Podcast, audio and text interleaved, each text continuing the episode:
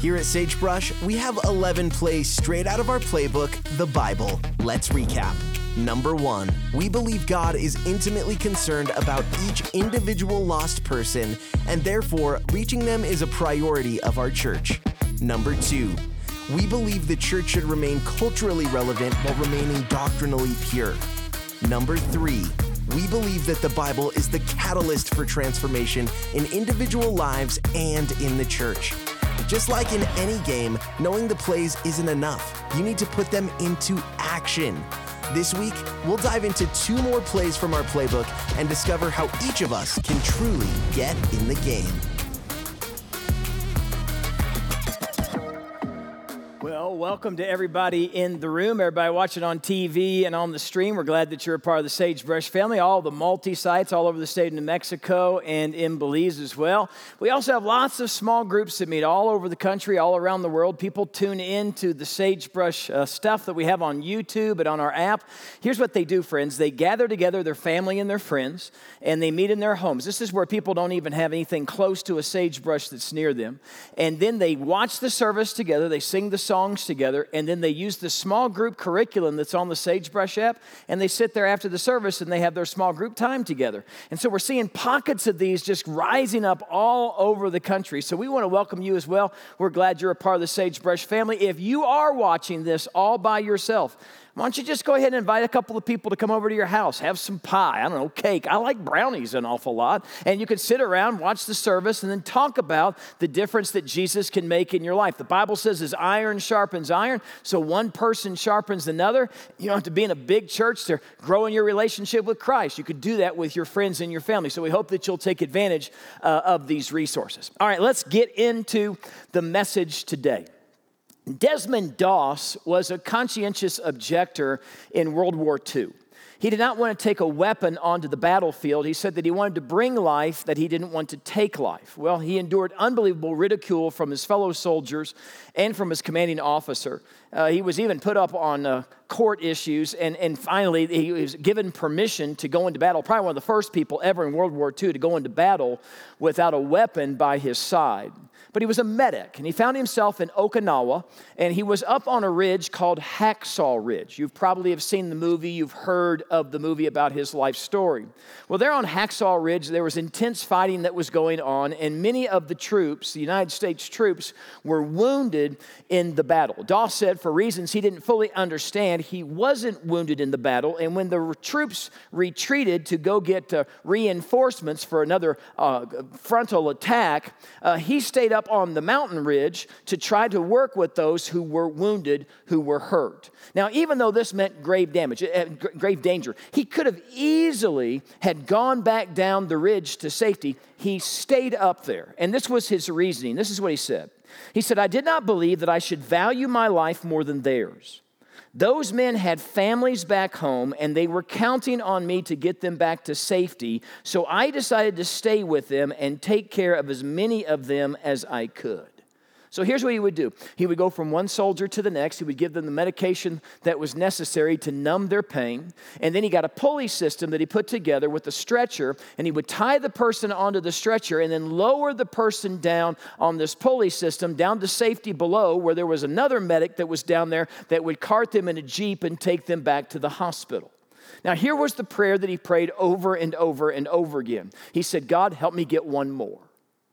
God help me get one more. He stayed throughout the night. He rescued, it's told, 75 soldiers were brought down by Desmond Doss. I think if he had a motto, it would be this leave no man behind.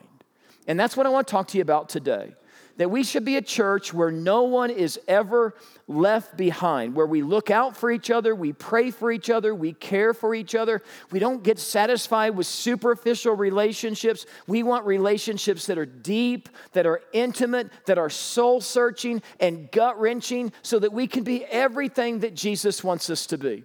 During this Get in the Game series, we've been looking at the different plays that we have as a church, and we're going to talk about two more plays today. Let me read these to you. We believe the Christian home and deliberate hospitality is one of the most effective tools. And, and the second one is this we believe that loving relationships should permeate every aspect of church life. In a nutshell, we believe that no one in our church should ever be alone. Now, here's what's interesting we allow you to be alone if you want to be. Do you remember during this series, we said we allow you to be anonymous for as long as you want to be anonymous? If you just want to come here and check out the claims of Christ and you don't want to engage in anything beyond that, we allow you to do that. We allow you to go at your own pace. So it's very possible that you can come to this church for weeks, months, even years, and nobody even know who you are. Let's say it for what it is. For some of us, that's all you're looking for in a church. You're just looking for a place where you can do your one hour of obligation. You're looking for a place where you can just show up for one hour, sit, soak, sour, and split. And that's about all you're expecting the church to provide for you. And if that's you today, I want to explain something to you. You're really missing out on the beauty of the church. Because the beauty of the church is about doing life together. It's about building relationships with each other. It's about making an impact together around this world that you could never make as an individual. It's more than just going to church, it's actually being the church. And here's what's interesting we know we need this we know we need relationships. I mean, over and over and over again in the Bible, it talks about the need for us to look out for each other, to care for each other, and, and, to support one another. One of my favorite stories in the Bible is found in the book of Exodus. Uh, Moses is leading the children of Israel into the promised land. And as he's heading that direction, the Amaleks attack them. Now, let me give you a little background to the, who the Amaleks were. Uh, Amaleks were the descendants of Esau. You remember the story of Jacob and Esau? They were two brothers, and Jacob was a deceiver, and so he deceived his brother Esau out of his birthright and his blessing. Well, hundreds of years have gone by, and the desert dweller Amaleks, who are the descendants of Esau, are still ticked off at the descendants of Jacob for what Jacob did to Esau. And so when they see them coming across their territory to get to the promised land, they see this as an opportunity to attack them. And so they attack them from the rear. And so Moses tells Joshua, I want you to get uh, the army together and I want you to go to battle against the Amaleks. And so that's what happens. Look at this. It says, When Moses held up his hand, Israel prevailed. And when he let down his hand, Amalek prevailed. But Moses' hands became heavy, so they took a stone and put it under him, and he sat on it. And Aaron and Hur supported his hands, one on one side and the other on the other side, and his hands were steady until the going down of the sun. So Joshua defeated Amalek with the edge of the sword. Okay, so we got Moses. He's up on the hillside. He's got the staff of God in his hand, and when he raises the staff of God up as the battle is happening below him, when they see him with his hands raised high with the staff of God, they fight harder and they begin to win the battle. But I don't know if you've ever held your hands up like this for any amount of time. You get tired over a little bit of time. And so his hands would begin to go down. And when his hands went down, well, the Amaleks would then rally in the battle. And so he couldn't keep his hands up. Now, why in the world did he put his hands up in the first place? Well, there was two reasons for that. One was to encourage the people that Moses was with them, that God was with them. And it was a reminder to the people that Moses was interceding on their behalf, that he was praying for their victory, that God would fight on their behalf. But he kept getting weary. So Aaron and Hur ran over and they grabbed his arms and they raised his arms up to do that which he could not do himself. You say, what's the point of the story? Well, how many of you are watching here today, or how many are in this room right now, and you just can't even get your arms up anymore because the battle has worn you out? And you want to raise your hands in praise and worship to the King of Kings and the Lord of Lords, but life has gotten tough. And you just can't seem to overcome this, and you just can't seem to overcome that, and you're feeling discouraged. You need people in your life who will lift your hands when you can't lift them yourself. You need people in your life who will remind you that God is still on the throne, that God is in control, and He can do exceedingly abundantly more than anything we've ever dreamed or imagined. We need each other, and yet we don't lean on each other. You can be in a room this large, you can be anywhere with a ton of people, and nobody knows you. It is epidemic in our country today, the amount of loneliness that's out there the amount of aloneness, don't even have a friend they can turn to, no one they can really bare their soul with. So, how do people deal with this? Well, I'll tell you what they do they buy pets. They do. And there's nothing wrong with having a pet. There's nothing wrong with having a dog. Might be something wrong with having a cat. There's nothing wrong with having a dog. They, they buy pets, they stay busy, some stay drunk. Some try to be successful, some buy lovers, some seek therapy, some seek God, but not very many. We learn to live with it, surrounded by a sea of people, putting up walls around everybody, never trusting anybody. And that's not what God has for any of us. Do you, do you remember, some of you old timers remember this name, Madalyn Murray O'Hair? Do you remember that name? You young people probably don't know who that was. That was the woman. She was an atheist, and she decided that she didn't like the fact that we had mandatory prayer in our public schools. So she went all the way to the Supreme Court and she got mandatory prayer taken out of our public schools. That's worked out really good for us, hadn't it? She was this, this big time atheist, outspoken atheist. She wanted to be a politician, she wanted to be rich. But she, she, she lived a, an alone life, an empty life, a, a life of isolation. And, and nobody really knew it. Nobody really knew what was going on in her mind. Nobody knew what she was really thinking until she got in some trouble with the tax folks. She got uh, behind on her tax payments, so she owed a quarter million dollars to the government. So it was ordered that she had to sell off her diaries. And so people bought her diaries. They wanted to know her thoughts, her feelings about life, the most intimate thoughts of the most known atheist at the time. And what they found was a little bit surprising. Some of it wasn't. In one diary, she wrote, I want money and power, and I'm going to get it. By age 50, I want 600,000 in the bank, a Cadillac car, a mink coat, a cook, and a housekeeper. Well, don't we all? What was interesting in her diaries is she also wrote about her atheism. This is what she wrote I think atheism is done. I failed in marriage. I failed in motherhood and as a politician. What was the biggest shock was the volumes of her diaries that talked about her overwhelming loneliness. This was the reoccurring phrase she wrote over and over again somebody somewhere loved me. On one page, she wrote it down six times. Somebody somewhere loved me. God wants to have a relationship with you. He doesn't want religion. He doesn't want you to follow him because you have to. He wants you to follow him because you want to, because you've fallen in love with him. And nothing will ever satisfy your soul except a deep, intimate relationship with Jesus. And we develop that in prayer. We develop that reading the Bible. We develop that living out his word every single day. But you ready for this? God also said it's not good for us to be alone. That we need relationships, that we need other people to do life with. So we're just going to make that as a public proclamation right now. You can play along with the campuses, you can play along at home. We're going to do it in the room, okay? I want you to turn to the person that's sitting next to you and say, You need me. Go ahead, just do it. Say it. You need me. Say it. Come on. Say it with some passion. Say it like you mean it. Come on. You need me. Tell them. You tell them back right now. You need me. Say it. Say it. All right, now you say this. You ready? Look at them, look them deep in the eye and say, I need you. Say it. And then you say it back, I need you. We just had over 100 marriage proposals just take place right there. We'll do a two for one special after the service, help you out. I know right now I've got some young man going, Oh man, I wish Todd was, I wish I'd have known he was going to do that. Because there's that pretty girl, I should have sat next to her. This is my opportunity. Help me help you. Here's the deal we all know we need it, and yet we don't embrace it.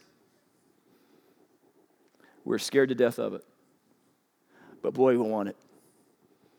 Pastor gets up and starts talking about friendships, talking about relationships, and really doing life together with somebody else, and being vulnerable and having a band of brothers, a band of sisters to do life with. We're all like, man, I'd love to have that, but you just can't find it. And you know why we believe that? Because we've tried.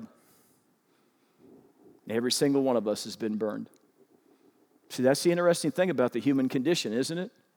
Man, we want to draw close to people, And yet, there's something inside of us because we've been wounded before that we begin to put up defense mechanisms and we begin to push people away. I was reading a book the other day, and in the book, it told a story about a guy named Jim Roberts. Jim went to this class for his fourth grade son. His name was Daniel. He was there to observe the class, and they had set the kids up to play a game. It's called Balloon Stomp. What you do is you put a piece of yarn around an ankle, and have a balloon that's attached to it, and then the kids kind of move around in this small little space, and they try to pop each other's balloons. I want to illustrate this for you. So we got some kids that are going to come out right now. Kids, come on out, play a little balloon stomp for us. This will be a lot of fun. As you can see, they are dressed in different uh, jerseys. Let's see what we got here.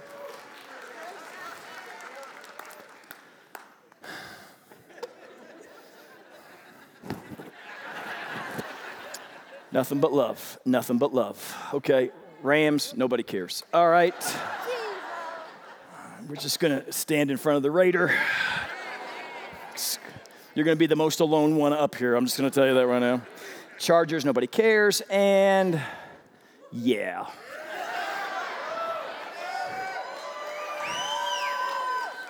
Am I to believe that we have 49er fans here? Well, that's hurtful.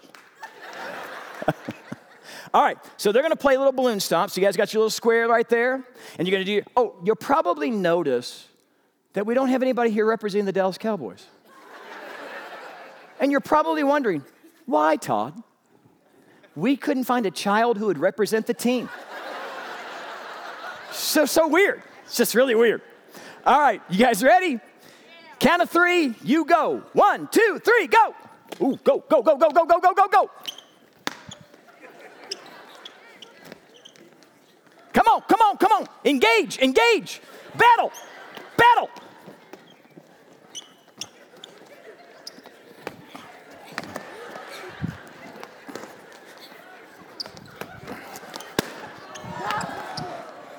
Come on.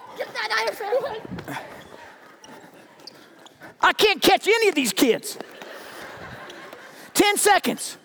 Nine, eight, seven, come on, six, Gang up on the 49er. Gang up on the 49er. Yes. Keep going. Three, two, one. Game. And the chief remains. Good job. Let's hear for the kids. They did a great job.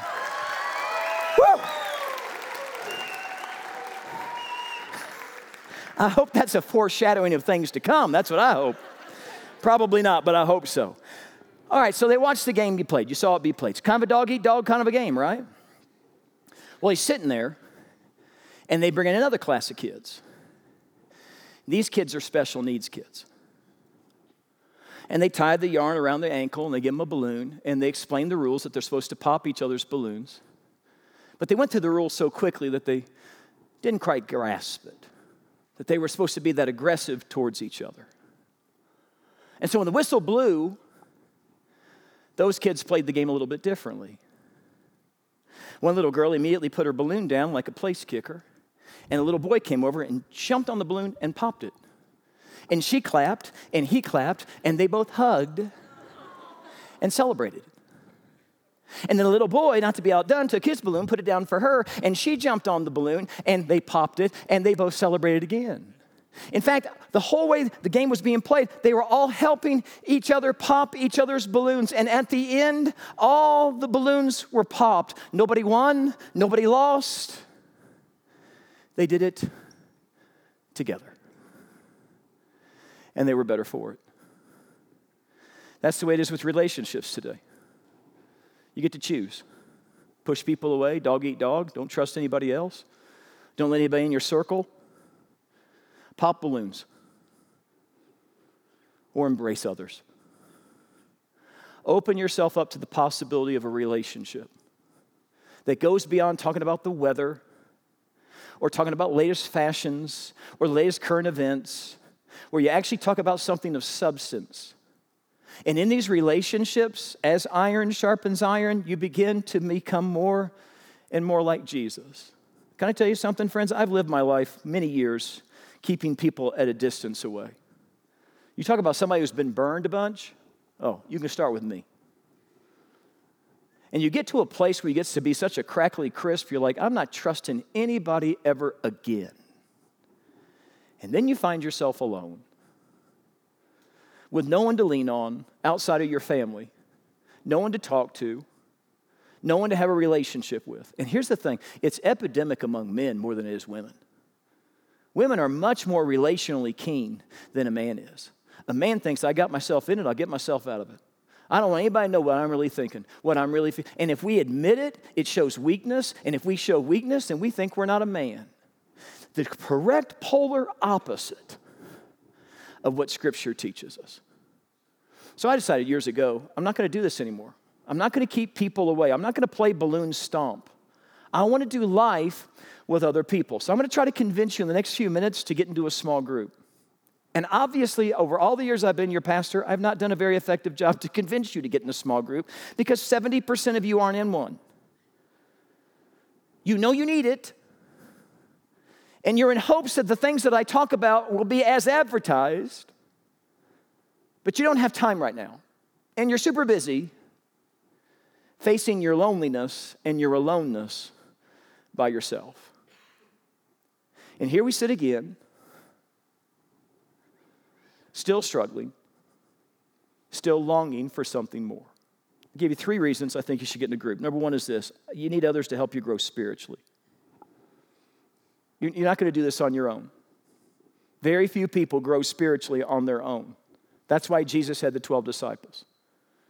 Jesus knew he had to spend three, three and a half years with those guys 24 hours a day, seven days a week to get them ready for what was ahead. I mean, he just knew he did. He knew left to themselves, they were never going to be the game changers that they became. They were never going to be the world influencers that they became. And so he just kept pouring his life into him, didn't he? If you ever read Matthew, Mark, Luke, and John, you'll know that they followed Jesus everywhere that he went. And many times Jesus would teach them through stories or what we call parables, earthly stories with heavenly meanings. And I love the disciples because they were so clueless about this stuff.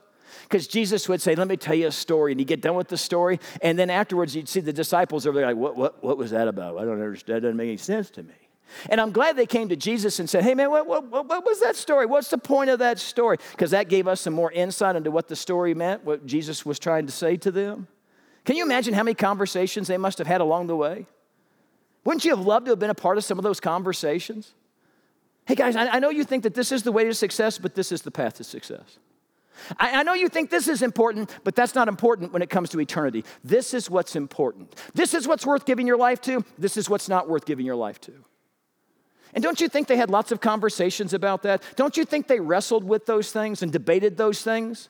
And when they got off track, Jesus said, No, no, no, no, no. That's not the direction we're going. We're going to, no, I don't want you to have that attitude. I want you to have this over and over and over again.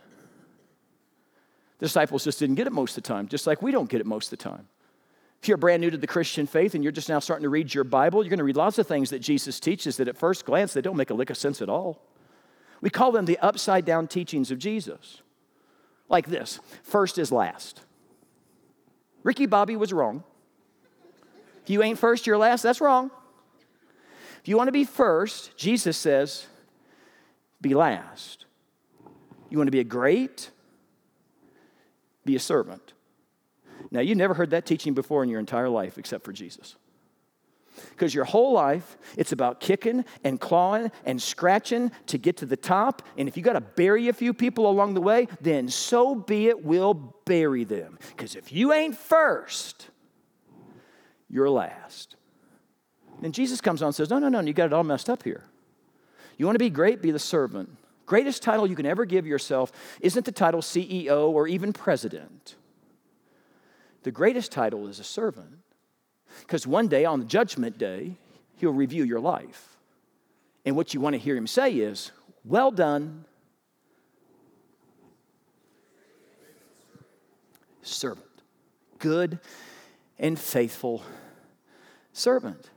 Now, don't you think that has some? I mean, we've been programmed to go another way. And all of a sudden, Jesus says, No, no, you, everything you've been thinking, all the trajectory of your life is completely different. Don't you think that's worthy of a conversation or two? Don't you think that's worth wrestling over the teachings of Christ? I'll give you another one. If you want to be strong, then be weak. that making sense to anybody? There's not a man here that bought into that before Jesus came on the board. I mean, I'm gonna be strong. I'm gonna never see me sweat. I'm gonna. Can't admit my weakness. That's why most husbands can't be vulnerable with their wives. They can't share with their wives what they're really thinking, with their real fears, their real concerns, their real worries, because it would show weakness, and they're the man. And so you're supposed to be strong for them. And every time you shut down and say what's really going on, they just feel distant from you.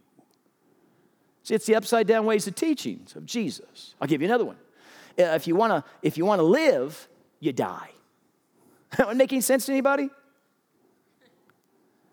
What do you mean? Well, Jesus said, Well, you've got to take up your cross, deny yourself, and come follow me. A man wants to gain his life, he has to lose it. What does that mean? Well, you lose your dreams, you lose your plans, you lose your hopes, you lose your goals, and you exchange them for the dreams, plans, goals, and aspirations that Jesus has for your life. It's the great transition. It's no longer me for my kingdom, it's now him and his kingdom. And when you start living that way, well, that's where real life and real living is all about. So you come and you listen to me talk about these things, and you're like, man, it'd be great to have somebody to talk to. It would be, wouldn't it? That's where the small groups come in.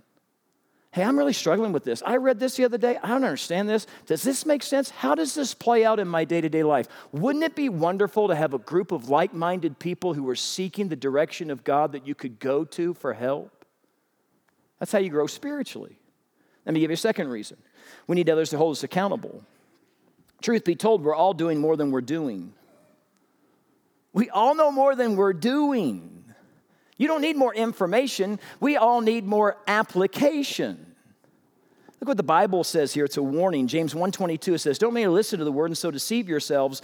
Do what it says." Here's what's interesting. Jesus kind of expected the disciples to do what he was teaching them. He said, Listen, I want you to be the most loving group of people that the world has ever seen. I want you to love others in the same way I've loved you. He expected them to do it. In fact, he said, By this all men will know that you're my disciples by the way that you love one another. He expected them to do it. He expected them to forgive. He, expected them to forgive in the same way that Jesus has forgiven us because he didn't want us to be full of bitterness and anger and resentment. He wanted us to let that go at the foot of the cross. If God can forgive us for all the terrible things we've done, then we should forgive others for the terrible things they've done to us. He expected them to do it. You ready for this? He expected them to actually live out the kingdom of God. He expected them to readjust their priorities. He expected them to readjust their schedules. He expected them to leverage every part of their life for something that was bigger and greater than themselves, something that would live forever, to give their life to that which is eternal. Well, let me tell you something about the truth about the human condition. If we don't have somebody challenging us, we'll always coast. We'll never grapple with these issues. We'll always take the path of least resistance. So, in a small group, what should happen over the course of time, don't do this immediately. If you're not in a small group and you sign up for one, don't do this immediately. You're just gonna look weird, okay? Just don't do that. But you, over time, in your small group, you're gonna have chemistry with somebody. I think guys and guys should be together, girls and girls should be together when it comes to the accountability time. And you're gonna have chemistry with someone, and you're gonna go over them and say, Listen, I'm tired of being stuck. I'm tired of not moving forward in my relationship with God, my relationship with my spouse, my relationship with my kids. Can we get together and just ask some tough questions and help each other become everything that God wants us to become? You, you, say, well, what kind of questions do we ask? Well, have you been reading the Bible lately? Tell me about what you've been reading. Tell me about a verse of scripture that you've been memorizing. Most of us aren't memorizing any scripture. Most of us aren't spending time with God. But if you knew someone was going to ask you that question, wouldn't that up your game just a little bit? How about somebody looking across the table, maybe, maybe meet once a month or once every couple of weeks, and you're looking across the table at them and say, Hey, how's it going with your spouse? How are you guys really doing? How's it going with your kids? How can I be praying for you? And then you get vulnerable and you really share the real issues and you seek the Word of God and you help each other out because they've got struggles as well, right?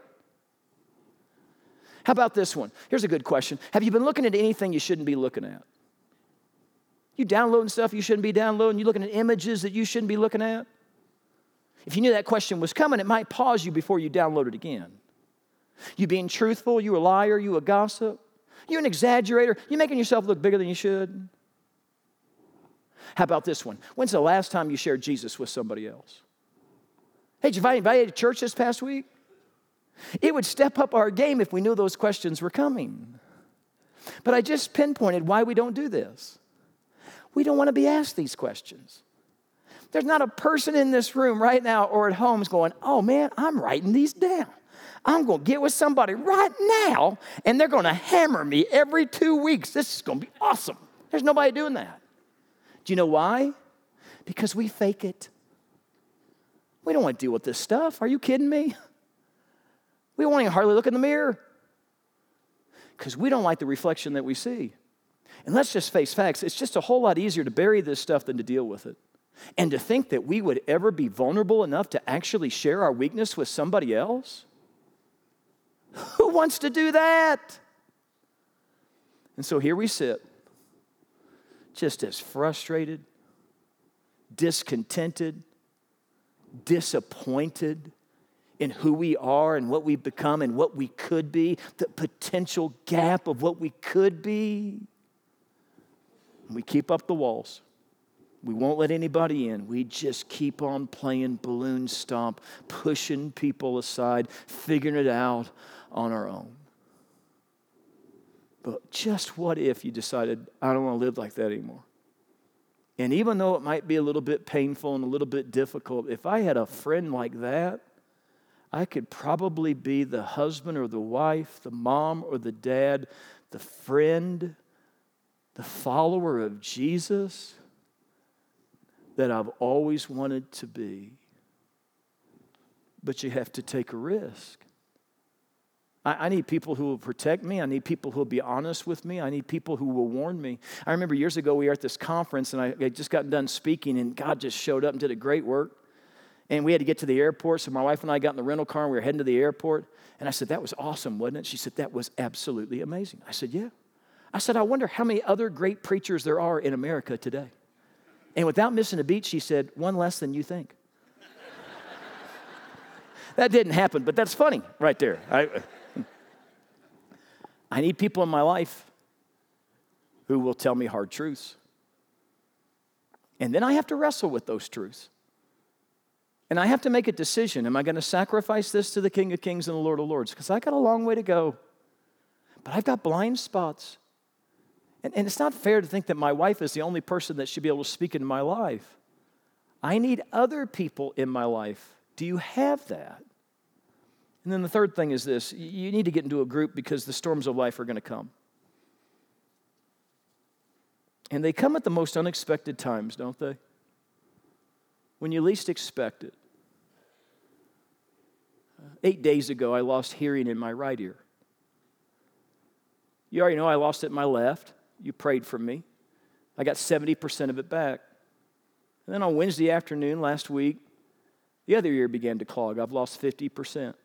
I don't have any tumors. I've had MRIs, CAT scans, all that stuff. It's, it's got sick inner ears, I guess. I don't know. I'm on steroids. So I have a little roid rage right now, so I want you to know that.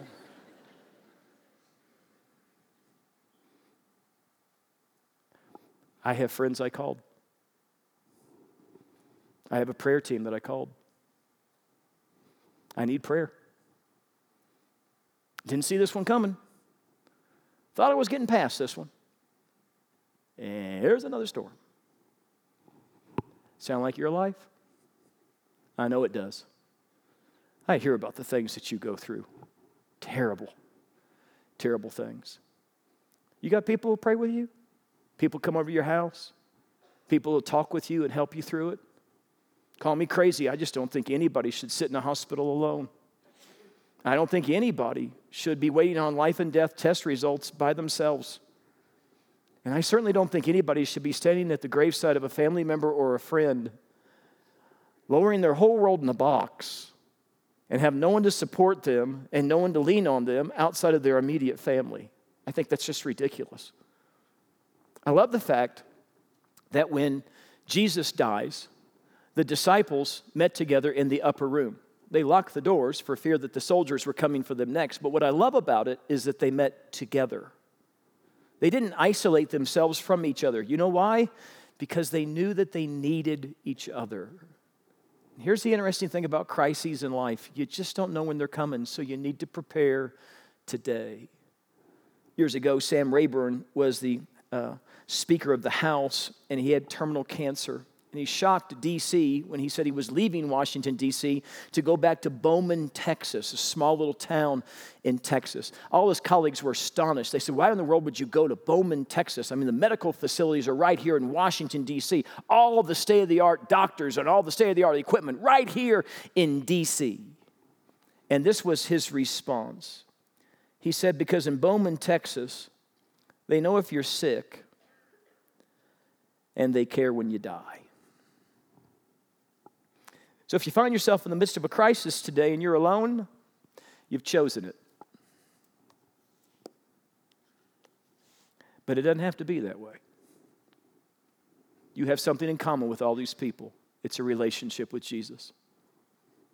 And maybe, just maybe, we could give relationships another shot. And maybe, just maybe, if we all would do this again, maybe we would be a little bit better at it and a little kinder and a little more supportive and encouraging. And maybe, just maybe, we could be the friend and find the friends that we always wanted to have. Let's pray. Dear Heavenly Father, I, I, I, want this so badly because I see so many people who are hurting, so many people who are alone, and so many people who have walls up and they're facing every difficulty, every crisis by themselves. Lord, there's potential here potential for real life and real relationships where we can really care about each other and get beyond the superficial and actually help each other be everything that you've called us to be. So I pray, Lord, we take a relational risk. Lord, that we would take that step of faith and we'd open ourselves up to relationships once again. I ask this in Jesus' name. Amen.